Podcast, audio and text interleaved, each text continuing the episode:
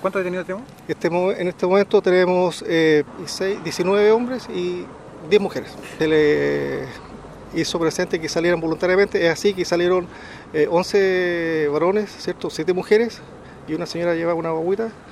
Eh, así que sin ningún problema. ¿Cómo fue el procedimiento? ¿El procedimiento si hubo resistencia por parte de.? Bueno, el último grupo sí. El último grupo lamentablemente no, no, no hizo eco a, a que salieran voluntariamente, ¿cierto? y se debió proceder. ¿Qué medidas adoptó? Eh, ¿Qué pasa? Es bomba de ruido, ¿cierto?